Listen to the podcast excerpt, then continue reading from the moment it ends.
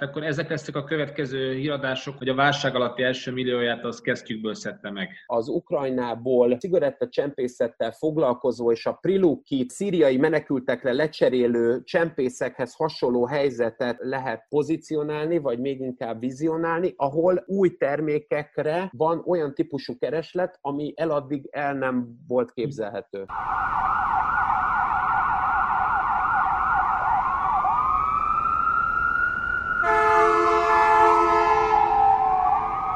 Sziasztok, köszöntjük a hallgatókat, ez a 24.hu bűnügyi podcastja, a Tango és Kes legújabb adása. Hogy azt már megszokhattátok, Bezsenyi Tamás kriminológus, történész, szociológussal fogok beszélgetni, én Böcskei Balázs vagyok, Tamás is köszönt benneteket. Sziasztok, szervusz! Minap arra figyelmeztettél, arra hívtad fel a figyelmet, hogy gondoltad nekem is a fejembe ötlött ez a megállapítás, hogy a szervezet bűnözés sajátos szituatív formái és egy kiterjedtségében veszélyeket rejtő járvány között kapcsolat alapvetően fordítottan arányos a dél-olasz és a magyar területeken a 19. század utolsó harmadában. Hát mondhatnám, hogy ez az evidens gondolat szinte mindenkinek eszébe jut, hogyha tesz-vesz a karantén közepette. A kérdést elbagatelizálni semmiféleképpen nem akarom, csak utaltam arra, hogy a mai koronavírus járvány specifikus adásban milyen kapcsolatokat próbálunk majd keresni járványok, bűnözések és korok között. Ám bár mielőtt ebbe belecsapnánk, Tamás, az utóbbi napokban, amikor a sajtót fogyasztottad, akkor láttál-e olyan bűnügyel kapcsolatos hírt, bűncselekményt, amelyre azt mondod, hogy pár héttel, hónappal ezelőtt nem történt volna meg, vagy nem így történt volna meg. Tehát mondhatjuk-e azt, hogy ez a pár hét és annak következménye a bezártságtól kezdve az ellátás hiányig, a hirtelenjében megszűnő hálózatok vagy új szükségletek teremtésének folyamatában. Hirtelenjében szemünkbe jött egy olyan bűncselekmény, ami a koronavírus járvány nélkül, vagy annak következményének hiányában nem állt volna elő. Kettős helyzetről beszélni, ugye amiatt lehet felhasználni egyébként a délolasz példát, hogy a Roberto Saviano újságíró, aki ugye a, a Camorra, tehát a Nápoly környéki kalabriai MAF kapcsán ugye írt egy nagy hatású könyvet, ami a Kamorra szójátékkal ugye Gomorraként vált népszerűvé, ebből ugye tévésorozat és film is lett, majd aztán a Zero Zero Zero címmel ugye a kokain útjáról is csinált egy könyvet, amiből aztán most az HBO csinált, és nem olyan régen került ki az első évad a, nyilvánosság számára sorozatot. A Saviano volt az, aki nyilatkozott azzal kapcsolatban, hogy a, a délolasz területeken, és egyáltalán, hogy a, a csizma rűsz küsztjénél, ha tetszik, tehát Szicília fölött is, abban a nápoi területben is, ami neki egyébként otthonos, és ahol elvileg ugye Piedone is, a Bud Spencer, Carlo Pedersoli nagyon jól tudott működni. Ott a maffia már az 1880-as évek közepén nagyon hatásosan tudott fellépni, akkor, amikor a kolera járvány tombolt Nápoly és környékén, és egyáltalán Kalabriában. Lényegében azt mondta el, hogy az akkor működő önkormányzati és állami szerve szervek mellett létezett egy alternatív, másik informális hatalom, amely be tudott fektetni, és lényegében ott a vírus hatására szervezeti formákat tudott ölteni, a vírus legyőzve az új városi berendezkedésben új egyesületek, új szervezetek tudtak formalizálódni, és ezzel hatalmi gócpontot képezni. Ezzel ellentétben a Magyarországon ugyanebben az időszakban, amikor egyébként a, a mai fővárosunk Budapest egységesült ugye 1873 novemberében, akkor volt egy szintén a, a fővárosban elsősorban tomboló kolera járvány, aminél nem volt ilyen alternatív informális háló bűnöző bűnözői hálózat, ami lehetővé tette volna azt, a polgárok, a főváros polgárai ebben érdekeltek legyenek. Tehát lényegében itt a Leopold Lajos féle színlelt kapitalizmusnak az elméletét magunkra édesgetve, ugye az eddigi podcastokban is én voltam az, aki könyvhét és hokkultúros utalásokat mindig feldobtam azért, hogy utána te le tud csapni. Itt is az a helyzet, hogy a Leopold Lajosi színlelt kapitalizmusnak a jelentőségét láthatjuk. Magyarán szólva, valódi tevékenység, valódi valódi gazdasági működés nincs, hanem az államhatalomnak, az éppen kiépülő önkormányzati szerveknek különböző egységei egyáltalán egyesületi formában megjelennek, közszolgáltatásokat nyújtó szervezetek azok, amik megerősödnek ennek hatására, például ebben az időszakban, tehát az egységesülő főváros idején a vízmű az, ami a, a kiépülése és a szervezete, az megerősödik a kolera járvány az egységesülő már akkor nem Pest-Budán, hanem Budapesten. Ez a dél-olasz területeken egyértelműen a maffiának egy önálló konglomerátumnak köszönhető. És igazából azt lehet mondani, hogy a koronavírus kapcsán pontosan emiatt lehet azt mondani, hogy vannak speciális bűncselekmények, de ezek inkább olyan csalássorozatok, amik a hétköznapi rendszerünkben és életvilágunkban különleges körülményeket kellene, hogy eredményezzen, és itt szeretném fölhívni a figyelmet Guy Ritchie-nek arra nem múló filmjére, ugye a Ravasz az agy és két füstölgő puskacső, ahol Tom nevű, akit az agynak hívnak, ő ugye próbál arra egy céget létrehozni, hogy a Baltás Heri számára való tartozásukat megadják, olyan céget hoznak létre, amiben dildókat és egyéb szexuális segédeszközöket postai utánvétel adnak ki, de ezek miután a, a, a vevő megvásárolja, soha nem utalják el, soha nem küldik el a vásárló számára. Koronavírus kapcsán is ilyeneket látunk, maszkok és egyéb más egészségügyi eszközökkel, termékeket, azokat színleg eladnak, de valójában soha nem érkezik mhm. ellentételezés, és a pénzt pedig nyilván benyelik. És amúgy mhm. pedig azt lehet mondani, a mi egyik közös szeretve tisztelt újságírónk Tehet Péter szeretett az azonnali cikket is írni, hogy valóban dél-olasz területeken a maffia az azt is kontrollálja a mi magyarországi helyzetünkkel szemben, hogy melyik nagy konglomerátumnak, melyik nagy franchise hálózatnak a boltjába törnek be adott esetben kápszeres bűnözők. Valóban Tehet Péter szeretett vagy nem szeretett a Németország a kapcsolatos írásait szívesen olvasom, jobb, hogyha továbbiakban is inkább egyes szem első szemébe fogalmazunk. Mind a Én nagyon szeretem, ahogy a gentrifikációról beszél Józsefvárosiakkal, kellemes racsolással. Térjünk vissza ahhoz a kérdéskörhöz, hogy ennek a nyomát, vagy ennek a fajta informális hálózatok, amelyek ki tudják saját helyzetüket tehát használni, mint tette ezt Nápoly környékén a maffia, ez ennek a informális hálózati szintnek a formalizálás, vagy legalábbis erősödését te látod a magyarországi térképre, ha ránézel, vagy, vagy ez a fajta szervezeti áramvonalasság, meg ez a fajta likviditás, ami ehhez kell lényegében véve, az itt Magyarországon nincs jelen. Azt lehet mondani, hogy Magyarország egy teljesen más szerkezettel dolgozik. Az a fajta informális, önálló, paralel hatalmi státusz, amit egyébként a nagyon sok kutató is megállapított, hogy a dél-olasz területeken működött a spanyol vagy Habsburg fennhatóság mellett. Ez Magyarországon vagy nem létezett, vagy inkább anarchisztikus módon létezett, ha létezett, és éppen ebből fakadóan azt lehet mondani, például a kolera esetek az éppen egységesülő főváros területén az 1870-es évek elején, például a mai Józsefváros területén 72-73-ban ilyen 1300-1400 főt érintett, akik ebben a járványban megbetegedtek, Terézvárosban már ennél is magasabb volt, 1600-1700 fő közé tehető, de a belváros, Lipótváros és például Kőbánya is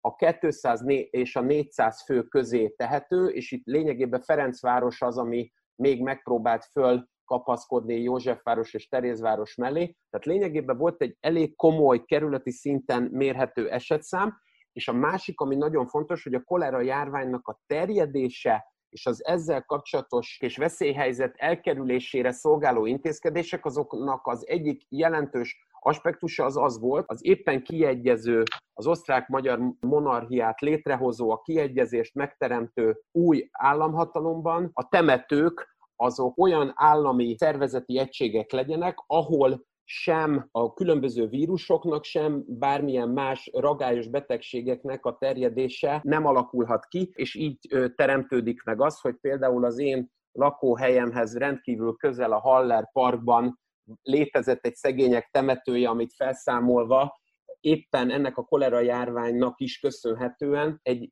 kiüresedett térré vált, és a bűnözőknek találkozó helye, és a te Józsefvárosi terethez nagyon közel, a Kávária tér is hasonló feladatkört látott el. Tehát lényegében azt lehet mondani, hogy a kolera járvány az újra szervezte a városi térhez való viszonyunkat, és ez azért nagyon fontos, mert én azt gondolom, hogy koronavírus kapcsán tett nyilatkozatok, művészeti és egyéb más értelmiségi szemszögből azok előszeretettel interpretálják úgy, hogy a városi tér más típusú használatát uh-huh. fogja ez eredményezni, de soha nem lehet apró pénzre váltani, tehát soha nem tudjuk, hogy pontosan uh-huh. mi, mi is van e, e mögött, mi a fedezet, és ez például egy konkrét fedezet, ha tetszik, a kolera járványok tapasztalataiban, hogy a városi térnek a szerkezete és a funkciója megváltozik. Igen, már szóba hoztad a, a Kávária teret, valóban ugye az talán az 1818-ig talán működő temetőről beszélünk, tehát az viszonylag hamar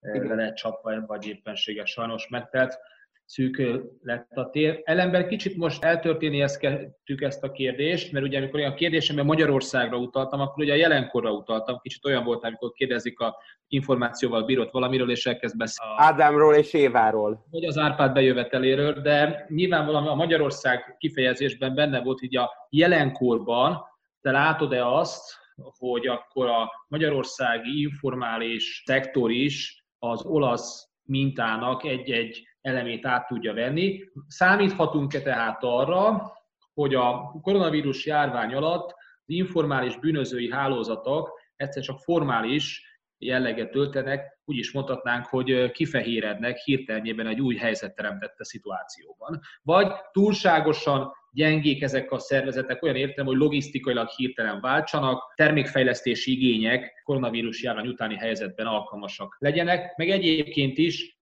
amit mondtál, ha jól értettem, az olasz minta azért minta, mert párhuzamos állam szükségelteti tulajdonképpen a létezéséhez, most ez Magyarországon itt távolról nézve sem áll fel. Valóban Magyarország esetében bármilyen árnyék kormányt vagy árnyék hatalmat vizionálni az merő. Vannak szerzők, akik ezt jobbról-balról ezt másképp látják, de be, mielőtt a poénba belemennél, azért mondom, hogy stop. Így van, értelek is. Hát én erre csak annyit tudnék mondani, amit ugye Bödöcs Tibor mondott, hogy ugye a korrupciót is, hogyha az ellenzék csinálja, akkor nagyon nehéz, mert elfelejtik, hogy kinek kell hozni a, a csúszópénzt. A, a viccet félretéve, és nyilván a nincs idő gólörömre, stand-up comedy-nek a, a megidézésén túl, a lényeg az az, hogy a, az a fajta alternatív hatalmi gócpont nem is tudott soha kialakulni Magyarországon, nem véletlenül a Leopold Lajos féle színlet kapitalizmus az a Horti korszakban, sőt aztán utána az államszocializmus éveiben is fontos történeti axióma lehet, és nagyon sok esetben a, a, a szocialista kori magánkisipartól visszamenőleg nagyon sok területen felhasználható, mint metafora. Én azt gondolom, hogy mivel a koronavírus idején próbáltunk eleve hirdetőket találni, mondjuk ez főleg az én saram, aki ezt megpróbáltam alkalmazni, és hát mivel ugye... Na, nem mondtam róla, ebbe bárki beszállt, tehát ez nem... Igen, hát nyilván mivel a belügyminisztérium ebben nem elsősorban érzékeny, ezért ugye nagyon nehéz azt a, a vetületét eladni ennek a történetnek, hogy a, a koronavírus kapcsán a magyar mafiózók azok nem tudnak olyan szinten részt vállalni a, ezekben a bűnözői hálózatokban, mint ahogy szeretnének, és nyilván itt visszautalhatnánk Havas Henriknek, ugye a magyar keresztapa Radnai Lászlóval készült interjú kötetére, amiben ugye próbálta állítani, hogy nincs is magyar szervezet bűnözés. Én ehhez kapcsolódóan tudnám azt mondani, hogy mivel ugye a Nemzeti Nyomozó Iroda is lényegében térden lőtt szarvas 2012 óta, és nincs nagyon, mondjuk úgy, hogy honi vagy hazai szervezett bűnözés, ezért én azt tudom mondani, hogy azok a menedékkérőkkel és egyéb külföldi ideiglenesen hazánkban állomásozó személyek, ahogy egykor a szovjet katonák, és pontosan ugyanannyira szeretik is, is egyébként ezen országot, vannak olyan afgán és vietnámi kollégák, akik a köbányai úton óriási haszonra tesznek szert, nagyon egyszerű tevékenységgel, például csak a gumikesztyű árusításával. Azt akarom ezzel kihangsúlyozni, vannak itt óriási profitok, de azt nem feltétlenül feltétlenül érdemes egy ilyen hazai közegben, vagy mondjuk valami fajta őshonos magyar bűnözői hálózatként értelmezni, hanem ez már egy annál széles körűbb valóban nemzetközi hálózat, és amennyire az Európai Unió tétesik, és mindenki a saját országát védi, a bűnözők egy ilyen kiélezett, kifeszített helyzetben sokkal inkább nemzetközivé, és sokkal inkább együttműködőbbé válnak, szemben formális államhatalom képviselőivel, vagy a formális gazdasági hatalom letéteményeseivel. Arra is lehet számítani, vagy az is fennállt a korábbi ilyen válságteremtette határszituációk, vagy, vagy cezúrák után közepette. Bűnözői piac is bizonyos értelemben úgy működik, amit a piacról általában az ember az ilyen neoklasszikus közgazdasági tankönyvekben megtanul, mi szerint egy-egy ilyen válság alatt nem csak új szereplők tudnak beemelkedni, felemelkedni új innovátorok és és a többi, hanem a piacilag egyébként is gyengébb szereplők, vagy, vagy kevesebb likviditással bírók, azok kihullanak, vagy nehezebb helyzetből indulnak a válság utáni szituációban vagy a bűnözői piacnak, itt nyilván az elkövetőket értjük, a hálózatokat értjük, a csoportosulásokat érjük, az bizonyos tevékenységek, vagy hívjuk akkor idézve tevékenységre specializálódók, azokat ebből az értelemben nem mozgásukat, meg helyzetüket, idézve piaci helyzetüket nem érintik ezek a piaci logikát feltételező dolgok. Ennek egy egészen oké, hogy bűnözői piac, de egészen más logika alapján működik, egészen másképpen van itt a kereslet kínálat, tehát kár ilyen analógiát húzni, consumir, pode vagy Amennyiben ez nincs így, akkor kik azok a körök, amelyek koronavírus után sokkal nehezebb lesz talajt tartani maguk alatt, fogni, vagy éppenséggel visszamászni bizonyos azadigi pozícióba, válság előtti pozíció. Amit mondasz, abban nagyon fontos és meghatározó maga az, az a közeg, amiben a fővárosban ugye egyrészt a vendéglátás és a szórakoztató ipar pontossá vált, és hogyha már említettük itt a szervezet bűnözés elleni hazai szervezeteket, mint a Nemzeti Nyomozó Irodát, ami ugye 2012-ben egy forduló ponthoz került a Vizovicki botrány kapcsán, akkor én azt tudom mondani erre, hogy alapvetően a csempészeti, adásvételi tevékenységhez kép a szolgáltatási szektort szélesebb értelemben értelmező tevékenységportfólióval dolgozó bűnözői csoportok, szervezett bűnözői körök azok, amik megsínlik egyébként a, elsősorban a koronavírusnak bezárkózási hatását, meg ugye ezt a hashtag maradj otthon jellegét, és azt lehet mhm. mondani, azok a, a csoportok tudnak jól működni, amelyeknek effektíven nagyon jól mobilizálható tőkéje van, Mire gondolok? Az én gyermekkoromban is voltak olyan kollégák, akikkel én egy iskolában, de hát hogyha már Kávária teret emlegettük, akkor a, a Diószegin, amikor kijöttünk a Kávária térre, akkor ott voltak azért olyan figurák, akik vagy valamilyen anyagfélességnek az átadás átvételi szándékával tevékenykedtek, vagy különböző életkorú hölgyeket, férfiakat próbáltak felajánlani. Ezen emberek például a 2008-2009-es gazdasági válság idején amikor például itt a Ferencvárosban is több úgynevezett stúdiólakás, nagy beruházás, építőipari beruházás után üresen kongtak, nem csak hogy egy-egy lakás, hanem lényegében teljes házak, teljes épületszárnyak. Gyermekkori barátaimnak gondokként annyi volt a feladata, hogy naponta egyszer lehúzzák a WC-t azért, hogy a, csőrendszer ne rozsdásodjon el, akkor ezek az emberek ugye föl tudtak vásárolni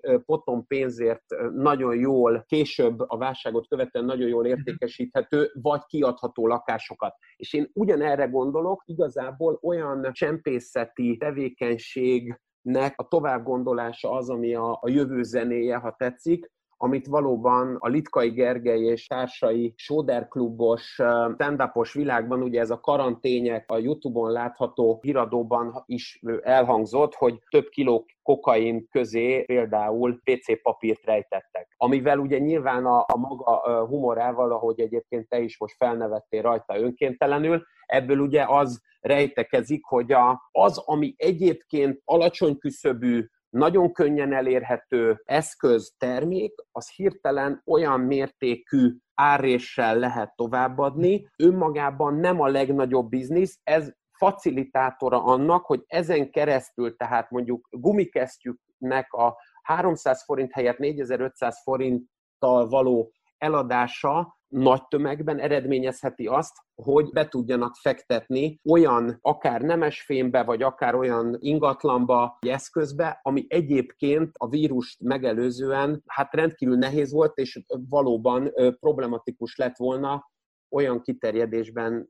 hozzájutni. Hát akkor ezek lesznek a következő híradások, hogy a válság alatti első millióját az kezdjükből szedte meg. Azt ugye nem szabad elfelejteni, hogy most koronavírus, ez egy nagyon sajátos helyzet. A, a mi nagymamáink generációja sem élt át igazán egy ilyen helyzetet, a második világháborút leszámítva, ahol ugye olimpia marad el, és minden más nemzetközi nagy nyilvánosságú sport és egyéb szabadidős vagy kulturális rendezvény elmarad, és lényegében az eddigi három olimpia elmaradásán túl ez a, a zárókő, ami most itt az új évezredben az első olimpia elmaradás, ami szerű termékek jelentőségre tesznek szert, amiknek az értéke az elhanyagolható volt az eddigiekben, és ennek én azt gondolom, hogy itt a legfontosabb és a legjelentősebb része az nem is az, hogy növekszik az ezek iránti kereslet, hanem az ennek a keresletét azt kanalizálja, becsatornázza az a meglévő csempészhálózat, aki egyébként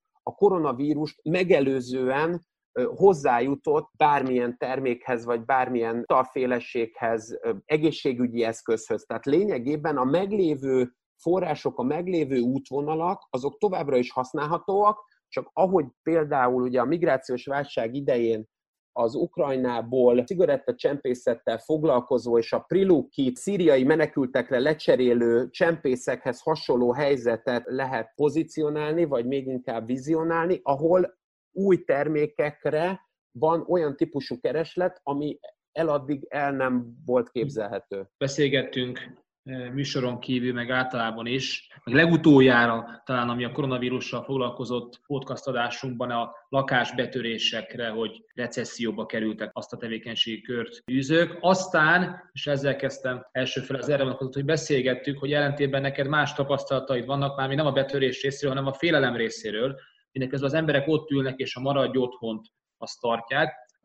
Nem, nem fontos az én benyomásom, de hogy azt tapasztalja az ember a létező, mondjuk ilyen-olyan sétálós és jármű adatokból kifolyólag, hogy, a, hogy azokat olvas, vagy a magyar társam norma követőbb, fegyelmezettebb, mint azt az első pillanatban gondoltuk, hogy tartani fogják az ide vonatkozó kéréseket, meg utasításokat. Szóval, hogy az emberek otthon ülnek, maradj otthon jegyében, és ehhez képest azt mondod, nagyon megnőtt a lakosság félelme a betörésektől. Már-már, és számomra, ugye mégiscsak a betörésnek az a sajátossága, hogy ne legyél otthon, amiközben én megpróbálom megpattintani a hifi tornyot, ahogy ugye ezt gyerekkorunkban fogalmazták, azzal lesétálni mondjuk az viszonylag problémás lehetett, de hogy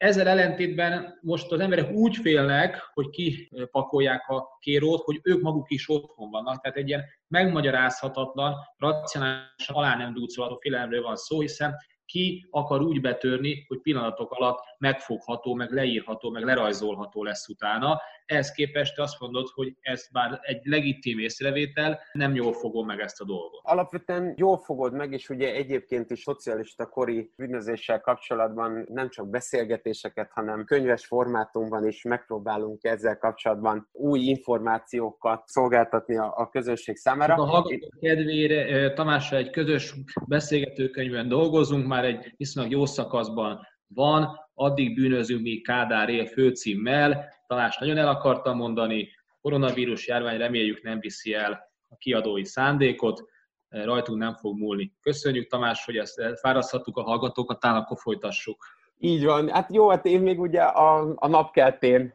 szocializálódtam, és a, az ahhoz nem kapcsolódó. Nem, ezt valóban nem tudom, tehát sajnos nem volt lehetőségem a Gufit és a Bali kapitányt nézni, ahol egy kicsit színhelyesebben lehetett ezeket felmutatni. Lényegében azt lehet mondani, én azt gondolom, hogy miért is ködik annyira ez a fajta hiszterizáltság, hogy a, a betörések... Ez a fajta félelemérzet valóban, hogy a, a lakásbetörések száma meg fog nőni, ezt valóban egyébként a bűnmegelőzési osztályon dolgozó kollégák is érzékelik egy-egy telefonhívás vagy segélykérő, akár Facebook üzenet után, mert ugye most már a média minden felületén dolgoznak kollégák, ahogy ugye Gál Kristóf is, rendőrségi szóvivő, a belgának a rendőrmunka című számát, ugye olyan komoly arccal szavalja el, mintha Gangsta Zoli egyik repjét Gávölgyi János tenné. Ez ugye azt feltételezi, hogy van valami fajta irracionalitás abban, hogy miért is a legfontosabb bűncselekmény ez, amit egyébként nem lehet racionálisan megindokolni, hiszen egyrészt nagyon fontos az, amit te is mondasz. Ebből a szempontból mi azért alkalmazkodtunk a, a déli államokhoz, tehát az olaszokhoz és a spanyolokhoz hasonlóan, ugye, ahogy bejött, még a részleges járási tilalom előtt már ugye fél fővárosi kosság lezúzott siófokra, és a Silver és Gold Beach-et próbálta meg érdekessé tenni. Ami ehhez kapcsolódóan fontos, az az, hogy azt feltételezi ilyenkor az ember, ezek a lakások és ezek a privát terek sokkal veszélyesebbé sokkal veszélyeztetettebbé válnak. Érzek egyébként egy komoly hórukot, amit mindig el szoktunk felejteni, és akkor, amikor ezt rendészeti szempontból nézik az emberek, akkor le lehet ezt az egészet kenni egy ilyen sózott vajjal, ilyen borzíves jelleggel, hogy hát ez nyilván csak az, hogy tudatlan félelem ittasságról van szó. Én azt gondolom, hogy ez egy picit, és ezért is hoztam föl a, a mi közös könyvünket, a másik világháború utáni vetköztetések idején nagyon gyakori volt az, az emberek azok nem hagyták a lakásban háború után bomba találat miatt, vagy egyéb az ajtózár és egyéb problémák miatt, zártechnikai problémák miatt nem hagyták a lakásban az ékszereiket, hanem magukon hordták, és úgy mentek munkába, és jöttek el onnan, és éppen ezért az utcai rablások száma megnőtt. Most ugyanazt lehet mondani, hogy a, a lakásokban és családi házakban az emberek bespájzolnak, vannak olyan értékek, nem csak a bonduel kukorica konzerv az, amit bespájzolnak ilyenkor, és komolyan vehető értéktárgyak, ékszerek és. Félelem, ez attól van, nem attól van a félelem, hogy saját lakásomat rám törik, hanem attól, hogy ha esetleg elmegyek egy kutyát sétáltatni, vagy elmegyek hirtelen dolgomat intézni, akkor ez a kifigyelés ha működik, akkor hirtelenjében ennek a kockázata jóval nagyobb, mint a elektronikai és egyéb más eszközök berendelés előtti időszak időszakban. Pontosan, mert hogy ez, a, ez egy olyan időszak, amiről most mi beszélünk, amihez nem tud az átlagember viszonyítási pontot találni. Most spanyolnát, ha az neki rendkívül távoli, esetleg a Rubikon folyóiratban találhat ezzel kapcsolatban rövid szövegeket, de az, hogy hogy viszonyuljon egy ilyen pandémikus helyzethez, és az, hogy amikor neki ott értéktárgyai vannak a lakásban, amiket pontosan azért rejtel oda, azért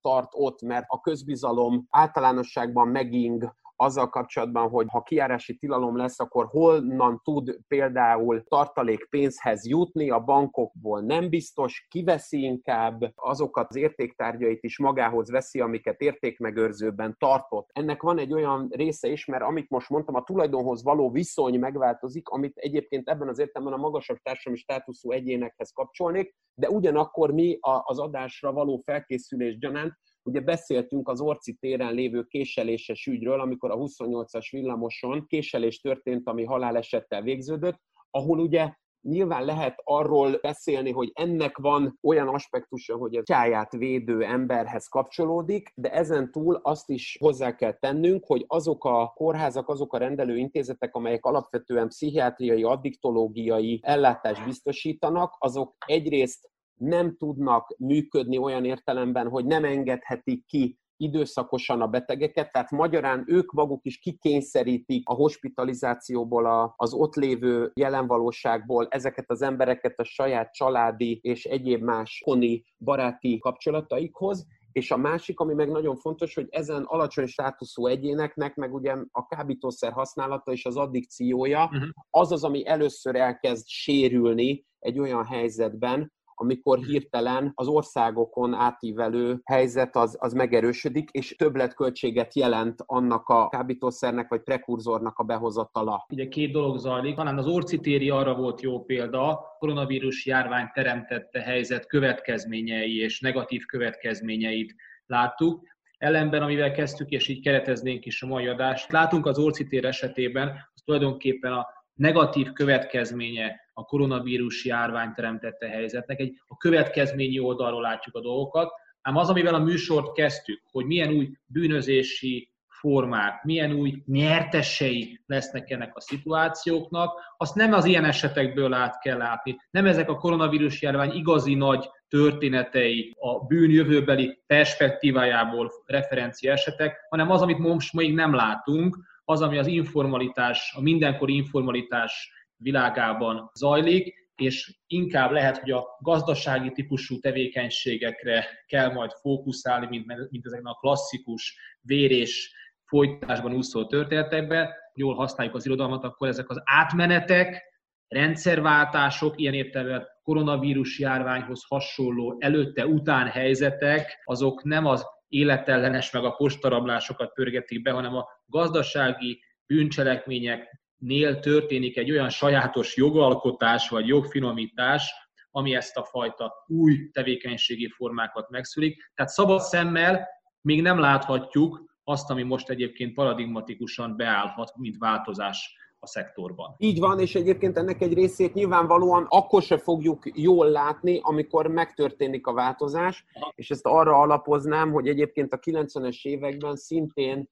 például kínai csoportok, hazánkban lévő, ugye a vízumkedvezmény, a 90-es évek elején hazánkban lévő vízumkedvezmény miatt kínai kolóniák között is volt olyan harc, ami miatt egyébként Fábri Sándor nem véletlenül mondta azt, hogy Doszpot Péter olyan, mint gonterhet nőgyógyász, mert mindig holtestek környékén lázasan telefonál, nem tudjuk, hogy pontosan mit csinál, ugye ezeket az ügyeket se sikerült egyébként több más mellett sem kideríteni, leginkább azért, mert egymás sérelmére történtek, illetve, hmm. amit már említettem volt, a MÁV-nak vissza lett adva tigris piac, ami miatt egyébként már Tasnádi Péter sem lehet a szponzorunk, de ő elvérzett még a 90-es nem, azok nem baj, azok nem baj. Igen, ez belügyi vonalon se baj, és azért fontos is ez, mert túloldalán hatalmi gócpontok, azok ugye egyszerre tudnak afgán hálózatok és mondjuk ilyen tokától bokáig kivart vietnámi fiúknak a, a csoportosulásáig terjedni, és ezek azok a csoportok, amiket egyébként a menedékkérőkkel foglalkozó szociológusokon kívül